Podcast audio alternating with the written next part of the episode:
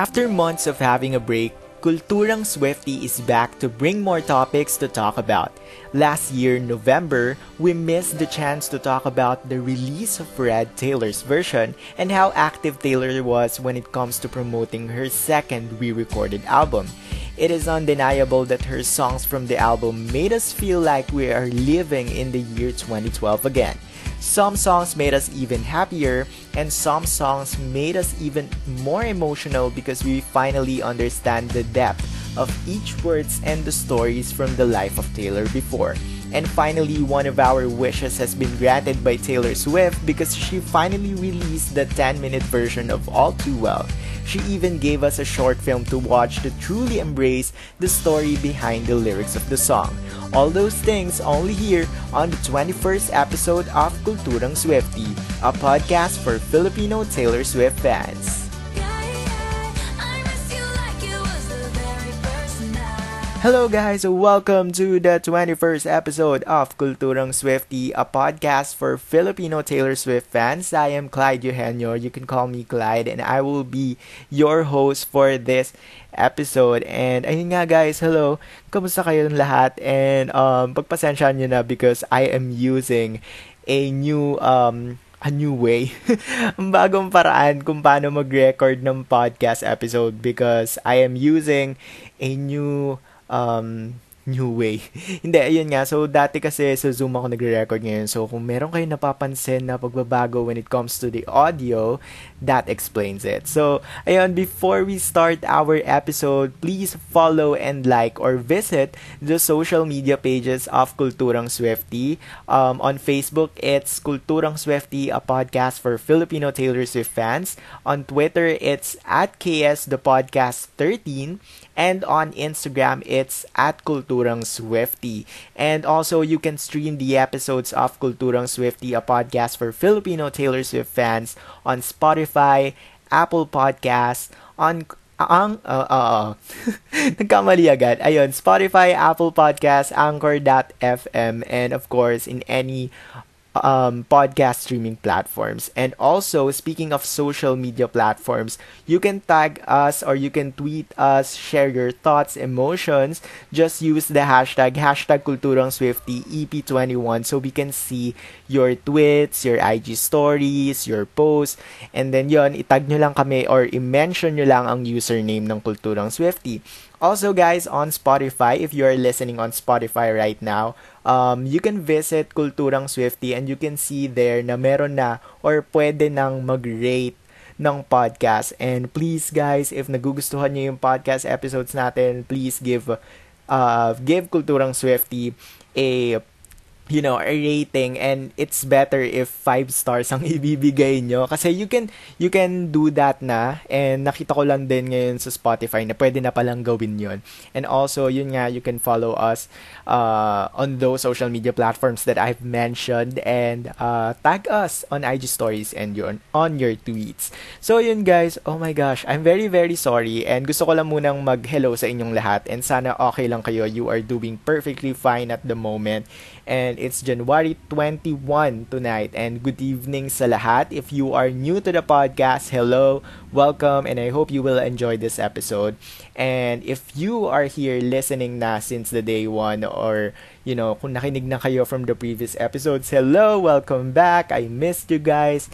Kasi, ayun nga, um, I'm very sorry and I would like to apologize kasi ngayon lang tayo ulit nakapag, uh, hindi naman kita-kita, pero ngayon nyo lang ulit narinig yung boses ko kasi 'di ba nag-comeback na tayo tapos biglang nawala ulit. And uh, I will explain very briefly kung bakit nawala ulit and, and I'm very sorry about that kasi hindi ko rin talaga ine-expect. So, ayun, um, yung latest episode natin sa podcast which is yung bago to is episode 20 yeah, episode 20 I think. And uh, sabi ko sa sarili ko, okay, may comeback na yung kulturang Swifty. So, December 24 yon And I still remember I decided to release the episode on December 24 para naman bago mag-Christmas, eh, nakapag you know, nakapag-usap-usap tayo, nakapag-share tayo ng emotions or thoughts or realizations about our Swifty life. So, ayun, tapos um, hindi na siya ulit natuloy kasi syempre, um, December 24, so, um, sabi ko, um, I think we need a break kasi um, New Year's Eve siya. And meron ng meron hindi talaga ine-expect na pangyayari and nakaranas kasi ako ng um ng kasi 'di ba December 24 is Friday and then December 31 is New Year's Eve. So hindi ako nakapag-record.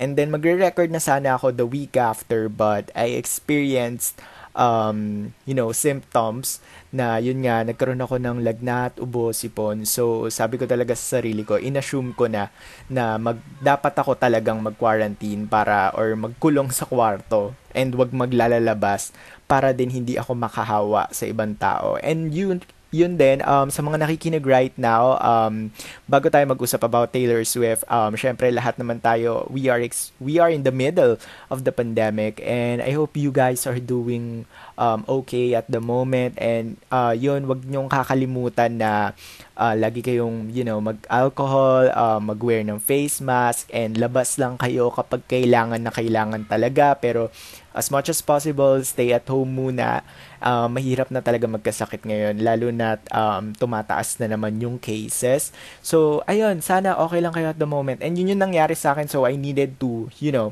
pahinga muna talaga for a week and I decided to take a break. And now I'm here again. So we have a lot of things to talk about and I hope you guys are excited to talk uh, or listen to this episode. And if you guys are excited or may gusto kayong i-share, um, lagi naman natin tong ginagawa. You can share that by tweeting us uh, or by mentioning us on your tweets and use the hashtag, hashtag Kulturang Swifty EP21. And hindi ko hindi ko na-expect na episode 21 na tayo and talagang, you know, um, thank you. Thank you so much for remaining and thank you so much for listening to the podcast. And thank you so much, of course, for supporting Taylor Swift because, yun nga, um, we have a lot of things to talk about um, about Taylor Swift. And yun nga, yung Red Release Week. So, before we start our main topic, so here is some of the latest news that we have received na connected talaga sa fandom natin. And ayun, si Taylor Swift ay recently nagre-release ulit ng mga chapters sa Red Ta- for Red Taylor's versions. So, I hope you guys are streaming it and I hope that um wag nyo wag nyo i-ignore yon and I hope that you are still continuing to um, support the re-recorded versions of her songs and the songs that she 100% owns. Kasi talagang um, I read somewhere na mahalaga talaga yung mga chapters na nire-release ni Taylor Swift because um, bukod sa tumataas yung streams ng mga songs as as far as we know um, natutulungan natin si Taylor Swift na mas makita yung mga re-recorded versions ng songs niya instead of the stolen versions that we knew. So, ayun, kaya nag-release si Taylor Swift ng mga chapters. And recently, um, yung chapter na ni-release niya is nung January 18, 2022 and that is the Red Taylor's version. She wrote a song about me chapter. And ayun I hope that you guys are streaming it. And after this episode you can stream it everywhere na or available siya sa Spotify actually. Kasi yung Apple Music um na-cancel ko na siya kasi automatically pala siyang nagre-renew. And sa mga Apple Music listeners diyan I hope uh, nagigets nyo ako. Kasi talagang nagulat ako talagang nag uh, automatic pa lang nagbabayad or nababawas na talaga. So, hindi man lang nagpapanotify muna. So, yun, nakakatawa kasi, ayun nga, I made a TikTok account and I post there Taylor Swift contents or Taylor Swift, you know, funny contents lang for fun. And you can follow it. Uh, it's at Clyde Scope World. And gumawa ako ng isang um, TikTok account na about subscribing to Apple Music and nagbabayad every month pero lagi lang naman pinapakinggan is Red Taylor's version. So parang um, very Swifty and I'm glad na madaming nakaka-relate sa comment section kasi sila din, nagsusubscribe din sila sa Red Taylor's version. I mean, sa Apple Music and then nakikinig lang sila ng Taylor Swift songs. And I said um, to myself talaga na that is a tama, tama energy. And dapat ganun tayong lahat when it comes to supporting Taylor Swift. So, yun. Um, uh, besides sa um, Red Taylor's version chapters, um, isa to sa mga signs na, di ba, every time na nagkaroon si Taylor Swift ng folklore, naka-receive na tayo ng mga chap- chapters from her. And it's really exciting kasi um, ibig sabihin, uh, may progress na yung era na kung saan tayo ngayon. Kasi di ba nasa red era tayo ngayon. So, we are transitioning to the next era and we are excited kung ano yung album na yun. So, kayo ba guys? Ano yung feeling yung next album? Is it gonna be uh, the self-titled uh, album? Is it the Taylor Swift one? Or is it gonna be the Speak Now? Or is it gonna be 1989 or Reputation in advance kung pwede na? So, ayun guys, um, if you have any guesses, feel free to tweet us on Twitter by using the hashtag, hashtag Kulturang Swifty EP21. And if you're gonna ask me, ako kasi personally, feeling ko talaga ha, ito, wala naman akong bias kasi uh, I think na-mention ko na before na kung ano talaga yung mga top favorite albums ko.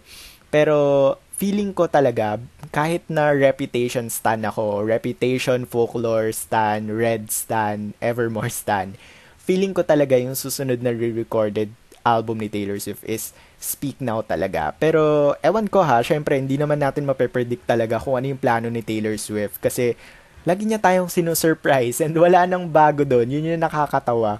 Kasi, no matter how many guesses we are taking, talagang nasusurprise na lang tayo kung ano yung bigla niyang nire-reveal. Pero ako personally, personally lang, hula ko lang is Speak Now talaga yung susunod. Kasi as, as far as I remember, nag-release siya ng mga merch sa Taylor Swift store, sa official Taylor Swift store. And yung and yung kulay ng mga prizes nung merch niya is kulay purple. And we all know what album is kung ano yung meron talagang purple na color sa album cover. So, we're not gonna assume. Let's, ano, isali na lang natin kay Taylor Swift kung ano talaga yung kung ano talaga yung mangyayari. But yeah, that's my personal take on what's gonna be the next re-recorded album. So if iba man yung album, uh, ang mahalaga naman is Taylor is um, having a progress na when it comes to uh, taking her taking the ownership of the of her songs. So, yun yung mahalaga. And I hope that we guys are streaming it, uh, supporting it pa rin. Uh, wag natin, you know, ipakita yung stream ng isang araw. Wag natin ipakita yung support natin ng isang araw lang. So, I hope that we are consistent then because Taylor really worked hard for what she offered for us. So, ayun. Uh, also, um, meron pang isang news tayo na dapat malaman and it's one of the things na talagang inaabangan natin actually sa when it comes to music industry and ayun nga is yung Grammy Awards this year. So ngayon is mapopostponed ata hindi, actually, hindi ata. Mapopostpone talaga yung Grammys this year and mamumove siya sa ibang date this year. So, it will officially uh, take place in Las Vegas on April 3rd. So, um, ano nyo na yon i-mark nyo na sa calendar nyo yon na April 3 na yung Grammys. And nakikita natin talaga na um, marami sa ating talaga umaasa. Actually, lahat tayo sa fandom. Um, we are still um, betting na sana manalo talaga ang Evermore kasi ang Evermore is nominated for Album of the Year. And yun lang yung nomination ni Taylor Swift for this year. And nakakatuwa kasi na-nominate siya na Album of the Year last year and nanalo siya for Folklore. And now uh, the Folklore's uh, sister album is nominated again for Album of the Year. And I hope manalo siya. And honestly there are a lot of good albums talaga na nominated doon sa um, sa album of the year sa Grammys. Pero syempre, as a Swifty, actually hindi lang as a Swifty but as someone talaga na nakinig ng Evermore, we need to recognize, 'di ba, how good the songs are, how good the lyrics are. And grabe lang, ang sarap lang din balikan talaga ng Evermore. And it's sad because nakakalimutan siya ni Taylor Swift. Like in, you know, meron time na nag-anniversary yung Evermore and hindi nabate ni Taylor Swift. So, kumbaga parang, hala, come on Taylor Swift, Evermore is a good album, please. I-acknowledge mo naman na maganda yung pagkakagawa mo dun. Pero, ayun, as fans, we need to still support that album, lalo na from folk, actually from Lover. Yeah, from Lover to uh, Red Taylor's version. And syempre yung sa mga susunod pa. And sana talaga manalo Evermore. Ako talaga um, pumupusta pa rin talaga ako na sana manalo siya. And ano, um, talagang, ewan ko ah, super uh, metaphor lang. Talagang yung Evermore dun yung parang expensive talaga pakinggan. Like, rich talaga when it comes to storytelling, uh, words, lyrics, ganyan. Pero it's up to the Grammys kung sino talaga mananalo. And um, i-accept ko din naman din if hindi mananalo kasi syempre nanalo na si Taylor Swift last year but it's better if nanalo siya ulit. Pero yun, um, yeah, so Grammys is gonna take place on Las in Las Vegas on April 3 and mark your calendars now. So, ayun na. So, pag-uusapan na natin right now, very very briefly kung ano yung mga nangyari nun sa Red Taylor's Version Week. And it's And it's exciting. Actually, if meron akong babalikan na araw or babalikan na panahon nung last year, it's gonna be the Red Taylor's version week. Agree ba kayo doon? Kasi, ewan ko ha, parang, um, di ba, mag, malapit na yung Christmas noon. It's November. And ewan ko, it sounds so festive for us Swifties na naging active ulit si Taylor Swift when it comes to promoting her work. And nakakatuwa lang na talaga yung buong linggo na yun, parang tayong binusog. And then after nung week na yun, nawala ulit si Taylor Swift. Pero ano naman, um, syempre marunong naman tayong lahat makontento, right? So, we need to appreciate what Taylor did for us for that week. So, ayun, so I think that's the week of November 8. Yeah, it was a busy time for Taylor Swift talaga kasi um, nung nung November 8 na yon um, syempre preparation na talaga ng ano eh. Ayan, we are looking at the calendar right now. Tinitingnan ko yung calendar. Yeah. So, November 8, yun na yung Monday. Monday yon 2021. And sa buong week na yon yun na yung start ng busy week ni Taylor Swift because um, maraming nag-antay talaga eh kasi in-announce yung Red Taylor's version uh, na i-release niya months talaga before its of official date of release. Unlike Fearless na um, medyo maikli yung gap kasi 'di ba in-announce niya yung Fearless Taylor's version sa Good Morning America and then uh, ilang ilang mga ilang araw then ni-release na siya. Pero ito matagal talaga kasi ilang months talaga nag-intay after the Fearless Taylor's version. And actually, ayun na, um, to be honest, mas high-key talaga yung pag-promote ng Red kesa sa Fearless. And hindi ko rin alam kay Taylor Swift bakit ganun. Talagang binonggahan niya yung pag-promote ngayon ng Red kesa sa Fearless. Pero, ayun, um, June, yeah, June 18 niya in-announce na, um, uh, I think June 18 ba? Tama ba? Um, Ayun, oo nga pala. April 9 yung Fearless kasi yun yung ano, yung same uh, date of kulturang Swifties birth. So, medyo hindi na sana yung fandom na bakit parang medyo matagal pa yung release talaga ng Red Taylor's version. And then some other fans are uh, in, are you know, concluding na baka maraming ganap kasi kay Taylor Swift sa months or sa gap ng release date. And I'm one of those Swifties na iniisip ko, ah, feeling ko kaya matagal pa yung release ng Red kasi maraming gagawin si Taylor Swift. And it, uh, marami nga siyang ginawa sa week na yon So, nung November 11, um, the day before November 12, which is the release of Red Taylor's version, um, ang dami talagang um, talk show appearances na. I think two uh, yung kay Jimmy Fallon and then kay Seth Meyers. And uh, sobrang na-shock tayong lahat kasi from hindi natin ganun nakita ulit si Taylor Swift in person na mag appear ulit sa talk shows. And hindi natin siya nakita ulit uh, mag-appear sa talk shows na parang um, Taylor Swift talaga yung dating. Kasi 'di ba um, before nakikita natin siya nung folklore era, Evermore era talaga na medyo uh, low-key yung mga looks niya, naka-braids siya, tapos talagang um, parang ano, very very indie or very alternative artist yung dating niya. Sabi nga ng iba parang daw lola, like hindi naman siya ano, hindi naman siya insult but more like parang kasi nga sinusunod niya yung theme nung bawat album and ganun yung theme nung folklore, 'di ba? Pero ngayon talagang grabe, nagulat tayong lahat sa look niya sa dalawang talk shows na yun. Lalo na, ako personally, favorite ko yung naka-black siya tapos nakalugay yung buhok niya. Kasi talagang, what? It's 2021 pero parang nakikita ko sa kanya yung red Taylor Swift nung 2012 and parang hindi siya tumanda. Actually, nag-mature yung itsura niya. Pero alam niyo yung sinasabi nga nila na aged fine like wine. Ganon talaga yung um, feels nung itsura niya. And then bigla pa siyang nag-appear din kay Jimmy Fallon na naka-white naman siya. So parang sabi ko, what? Grabe, napakasipag ni Taylor Swift when it comes to this ha. Parang um, very very uh, young Taylor Swift yung dating niya kasi nakaka-miss din na sunod-sunod ulit yung appearances niya. And then nakakatuwa din kasi sa Saturday Night Live, ayun pa, nag-guest pa siya doon at kumanta pa siya ng uh, yung nakakatawang song na Three Sad Virgins and that is a uh, skit sa Saturday Night Live. And if you guys want to watch it, it's available it's available on YouTube naman.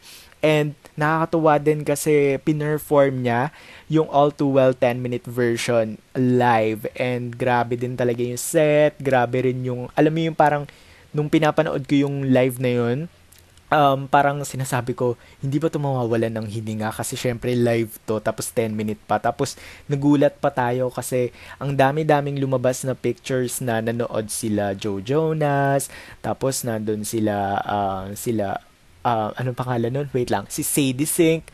So, nandun sila Ryan Reynolds, Blake Lively. Talagang supportive talaga sila. And then, sabi nila nandun din daw si uh, Arya Taylor-Joy.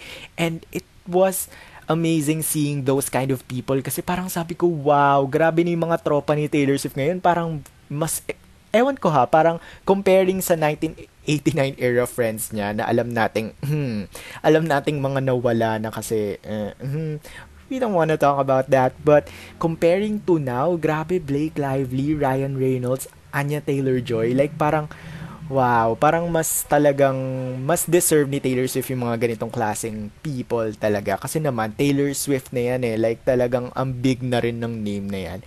And ayun, so grabe talaga yung level of promotion um during that week kasi talagang sabi natin hindi hindi tayo na parang ano, parang um hindi tayo nasanay for a while na ganun mag-promote si Taylor Swift. Kasi knowing Taylor Swift, alam natin na kahit nung folklore, kahit surprise announcement lang yun, nag-break na agad ng maraming records. And it was good. And it was good din na kahit papano, nagpo-promote ulit siya ngayon. Kasi, syempre, di ba parang namimiss din naman natin yung, um, yung, yung appearances niya sa TV natin, yung appearances niya sa mga, you know, sa mga interviews, and it was uh, enjoying na nakikita natin siya ulit magsalita sa mga interview and nag explain ulit siya ng mga, ng mga songs.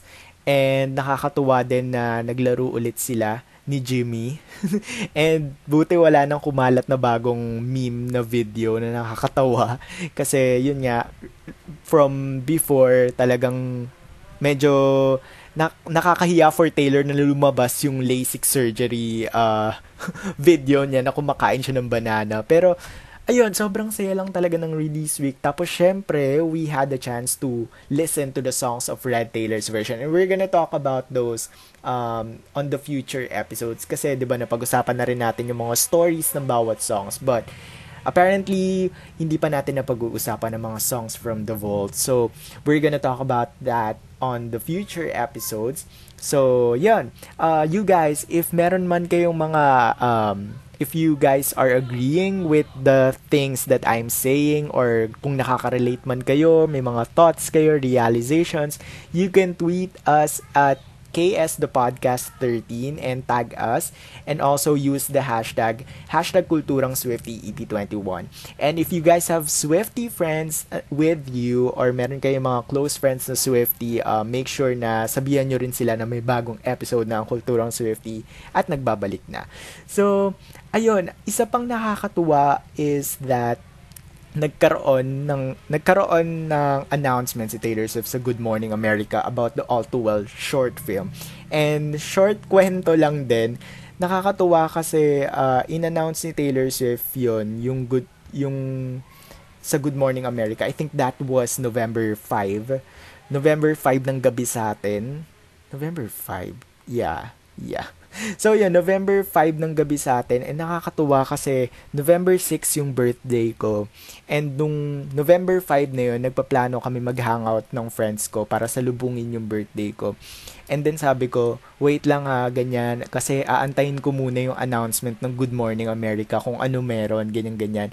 Actually, nung una nga, inaasahan ko is uh, Red Tour. Red Tour film or Red Tour movie. Kasi ba sa lahat ng concert ni Taylor Swift, Red lang yung hindi natin um, hindi natin nakuhanan ng, you know, documentary or, yun nga, film. Unlike Reputation Stadium Tour, 1989 World Tour, meron.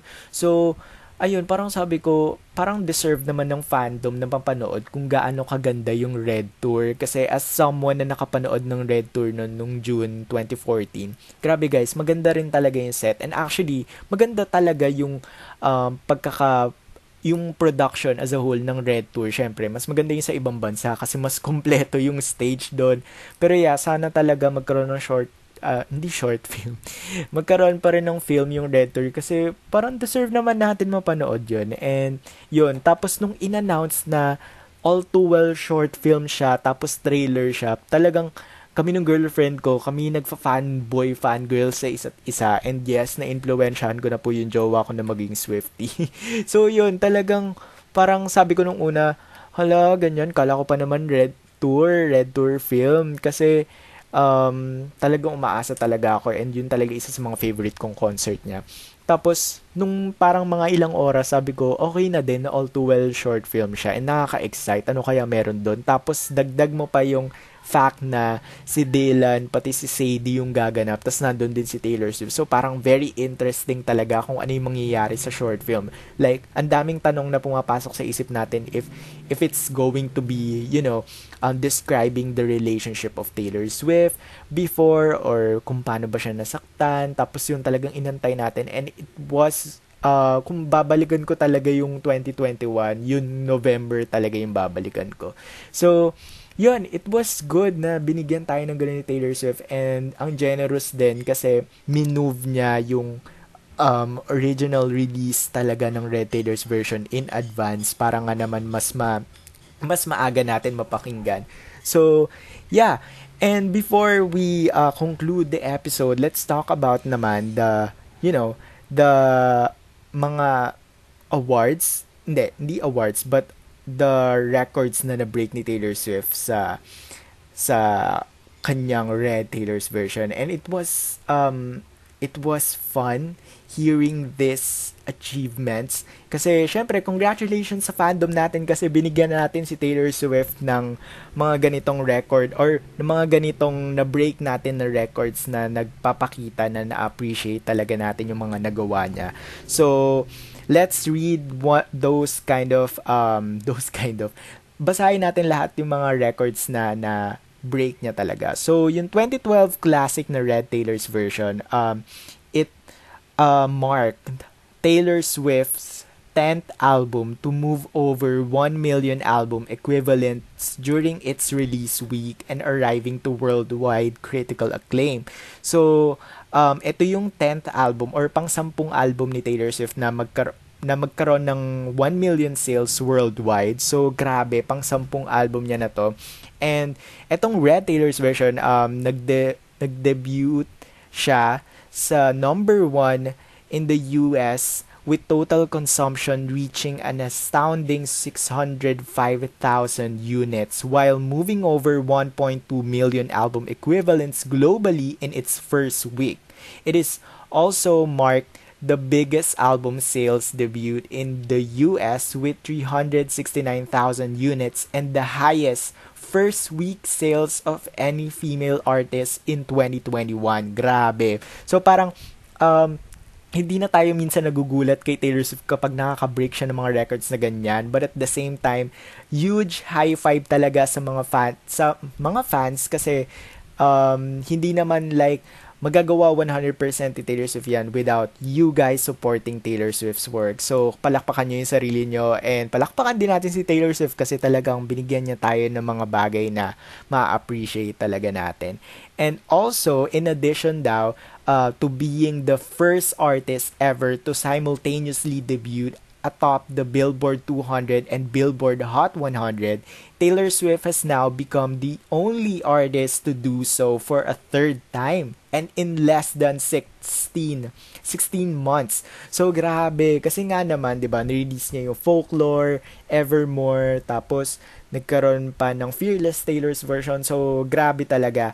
And speaking of All Too Well kanina, nagkaroon din ito ng history or naka-break din to ng record. And eto nga, ang sabi is that Taylor's new version of All Too Well marks her fourth number one debut on the Billboard Hot 100, clocking in at over 10 minutes. It is the longest song to enter and reach number one on the Billboard Hot 100 chart, surpassing the previous record holder Don McLean's American Pie, which was first released in 1971 with a runtime of 8 minutes and 42 seconds. Grabe, grabe din yung history na, ito pa yung isa nakakatuwa ah, kasi um, hindi natin ina-expect na na magna number one ng All Too Well 10 minute version sa Billboard knowing na maraming tao ngayon is medyo maikli na yung attention span. Kasi 'di ba nauuso yung TikTok tapos minsan um, yung gusto lang na part ng mga tao is yung chorus part ng mga iilang songs. Pero napatunayan natin nung nag number one yung All Too Well 10 minute version na marami pa ring mga tao talaga na nakikinig ng lyrics na nakikinig ng stories talaga. And nakapatunayan natin talaga na Taylor Swift can do that that, kahit isang araw pa yung kanta niya, grabe, i-stream ng lahat yan. Kahit 24 hours pa yung All Too Well, gagawin at gagawin ng lahat para mapa number one. And ano ha, partida, hindi naman tayo yung fandom na parang, uy guys, kailangan natin i-stream to, tapos hindi naman tayo lagi nagpapa-Twitter party. I mean, Taylor Nation, laging nagpapa-Twitter party. Pero hindi tayo yung parang super duper like 100% like, kailangan, okay, number one to, ganyan-ganyan, ganyan-ganyan kumbaga parang it shows na marami talagang nag-stream ng All Too Well, mapa-fan man or hindi.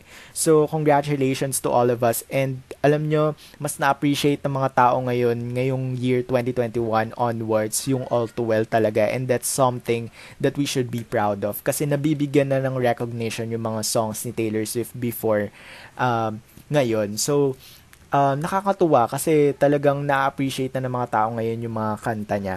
And also, um, ayun nga, meron pang isang record na na-break si Taylor Swift and um, Red Taylor's version uh, surpassed Spotify's biggest opening day streams of all time for a female with over 90 million streams. Grabe. And that record previously held by the one and only Taylor Swift herself too. It's Taylor's fifth consecutive album to exceed 50 million Spotify streams in 24 hours. So with over 300 million streams, the album has achieved the largest streaming week of 2021 for an album by a female artist. So, Red Taylor's version immediately captured number one on iTunes overall top albums chart and Apple Music.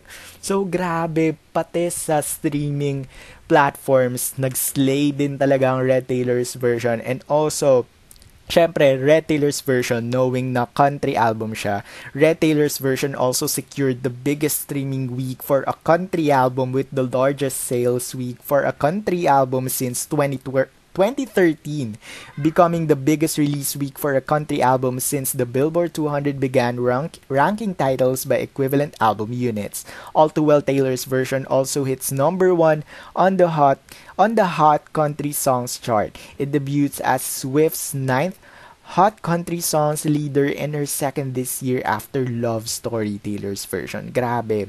Grabe talaga. And alam nyo, super nakaka-proud kasi syempre 2012 album siya and re- knowing the fact that re-recorded album siya tapos ang dami niya ulit na na-break na records it shows something it shows something na talagang memorable and maraming talaga nakaka-appreciate sa work ni Taylor Swift. And guys, thank you so much for streaming Red Taylor's version during that week and sana ini-stream nyo pa rin hanggang ngayon. And also, the albums from Lover to Folklore to Evermore hanggang Red Taylor's version nga.